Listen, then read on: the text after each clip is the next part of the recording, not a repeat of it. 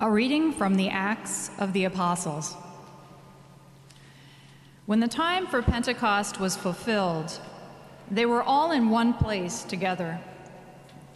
And suddenly, there came from the sky a noise like a strong driving wind, and it filled the entire house in which they were. Then there appeared to them tongues as of fire, which parted and came to rest on each one of them.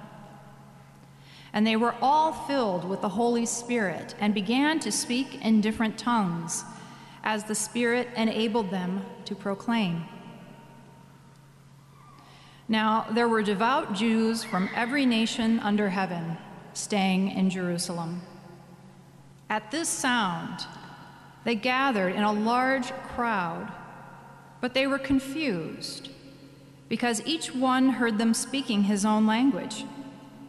They were astounded, and in amazement they asked, Are not all these people who are speaking Galileans? Then how does each of us hear them in his native language? We are Parthians, Medes, and Elamites, inhabitants of Mesopotamia, Judea, and Cappadocia, Pontus and Asia, Phrygia and Pamphylia, Egypt and the districts of Libya near Cyrene, as well as travelers from Rome, both Jews and converts to Judaism, Cretans and Arabs. Yet we hear them speaking in our own tongues of the mighty acts of God. The word of the Lord.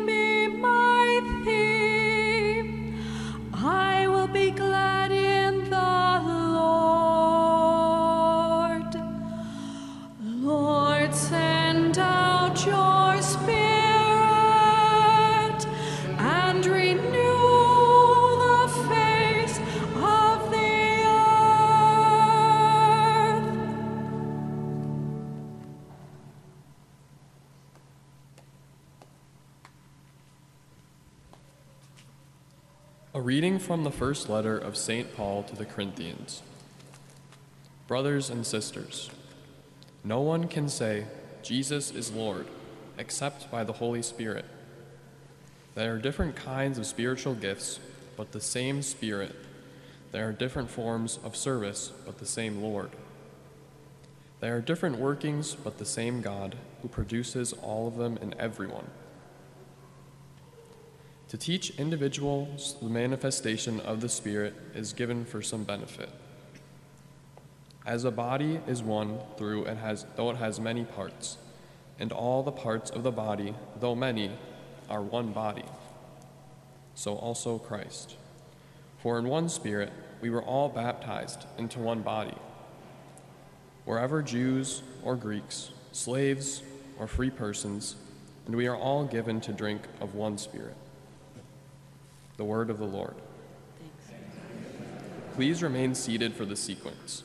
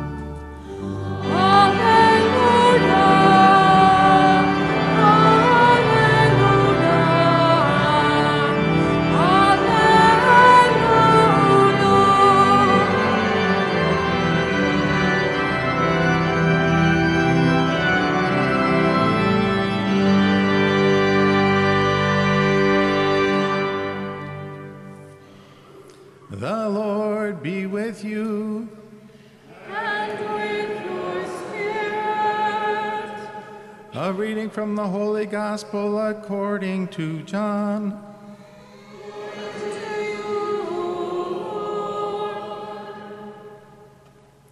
On the evening of that first day of the week, when the doors were locked where the disciples were for fear of the Jews, Jesus came and stood in their midst and said to them, Peace be with you. When he said this, he showed them his hands and his side. The disciples rejoiced when they saw the Lord. Jesus said to them again, Peace be with you. As the Father has sent me, so I send you. And when he had said this, he breathed on them and said to them, Receive the Holy Spirit. Whose sins you forgive are forgiven them, and whose sins you retain are retained. The Gospel of the Lord.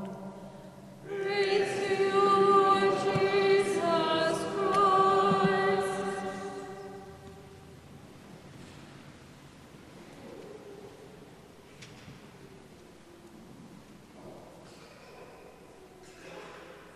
Some of you might be wondering why is there a sailboat in the sanctuary? For those of you listening on the radio, it's not a full-size uh, sailboat, but a little model. But I'll get back to that in a couple minutes. So this wonderful solemnity of Pentecost celebrates the coming of the Holy Spirit as promised by Jesus to empower the apostles, to free them from their fears and send them with new power, new strength.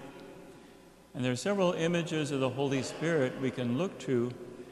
Right in the first reading from Acts, we hear how the Holy Spirit comes as this sound of strong, driving wind. And then we have the tongues of fire on the apostles and Mary. The Holy Spirit has been called the soul of the mystical body of the church. And just as a human body without a soul is a corpse, if the church was not empowered by the Holy Spirit, she would be dead. But the Holy Spirit empowers the church all through the centuries, many different gifts and fruits. Some of the titles of the Holy Spirit remind us of his working. So the Holy Spirit called the Lord and giver of life, Holy Counselor, Holy Comforter, the Holy Spirit that again brings all the many gifts that build up the body of Christ. And the Holy Spirit again poured out as we see the image of breath, the strong driving wind in Acts, but then in the gospel, Jesus breathes on the apostles, receive the Holy Spirit, whose sins you forgive are forgiven them. So the same word in Hebrew can mean spirit, breath, or wind. So I want to focus on that particular uh, way we see the Holy Spirit as breath and wind, especially wind. And that's where I want to use the sailboat as a way to look at how can we cooperate with the Holy Spirit. I was fortunate to learn how to go sailing with my father when I was 13 years old. It's wonderful, there's a difference in sailing than there is in power boating. With a power boat, you can hop in and turn on the engine and just go wherever you want to.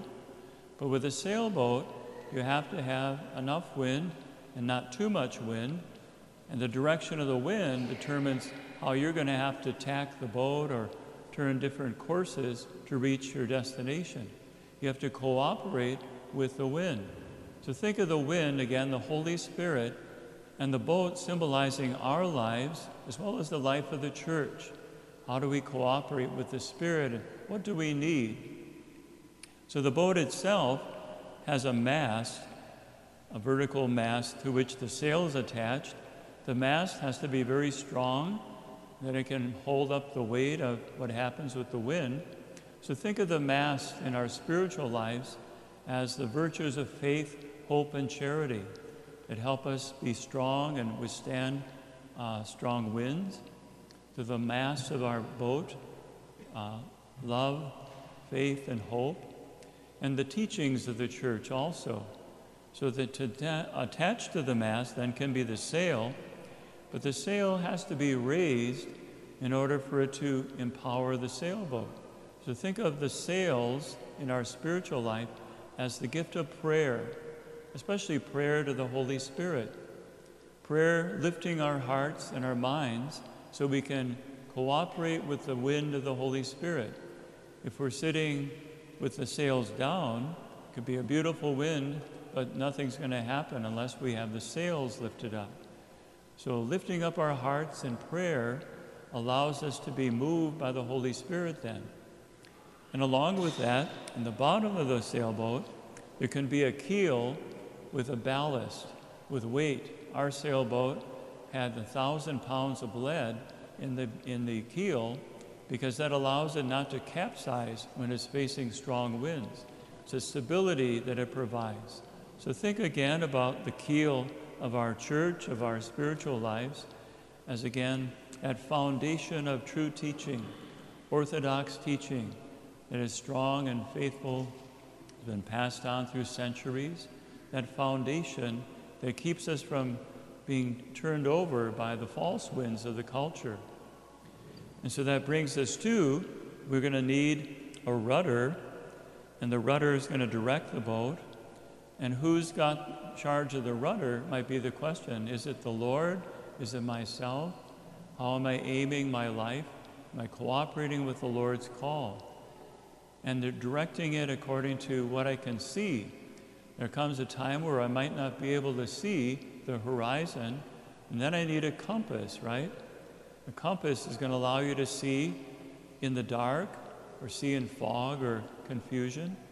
So think about the moral compass that the church gives us a true compass, again, that is going to guide us in truth and love. In the midst of a culture, can we say that our culture's moral compass is pretty broken? The moral compass of society not uh, bearing truth. That's where we need the church as our compass. We need faith to form our moral compass so we can reach our true destination in the Lord. And lastly, the boat is made for a purpose, right? The boat is made not just to be in the harbor, but it's meant to go out on the lake, on the sea, and then be able to go out on mission in a sense. We just stayed in the harbor, that wouldn't fulfill the purpose of the boat.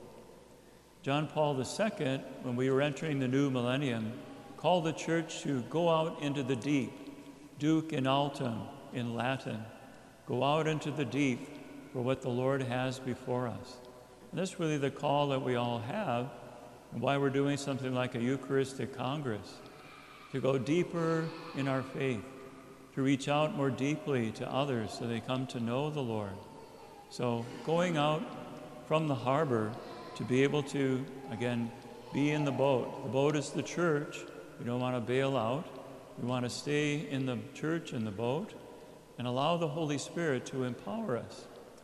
And so, as we celebrate Pentecost, the Lord is reminding us of the power the Holy Spirit gives us.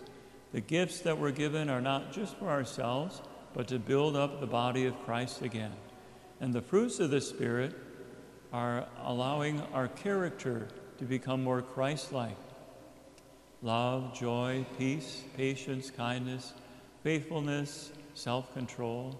All those fruits grow as we surrender to the Lord and we begin to look more like the Lord in our character, right? Was remembering just lastly two beautiful images of the unity the Holy Spirit can bring when the Spirit is cooperated with. Many years ago, I remember going to the first charismatic uh, conference at Notre Dame University. And we were in the stadium there. There were about 40,000 Christians and Catholics all together praising the Lord, worshiping, gifts of the Spirit being exercised, but a beautiful sign of unity and the power of God. And the second one was a World Youth Day, privileged to go to in Denver in 1993. And there, John Paul II came to be with all the young people. And it was so beautiful. We were in Mile High Stadium, 70,000 people, youth from 88 different countries. Some had risked their lives to come from China, to be there and be together with all those others from the, around the world. So the Holy Spirit brings unity, brings healing, brings us the power we need to persevere on our mission. So let's ask the Holy Spirit to help us receive afresh whatever gifts the Lord wants for us and exercise our faith, raising the sails in prayer day by day, so that cooperating with the Holy Spirit, we can reach our real destination, our homeland in heaven.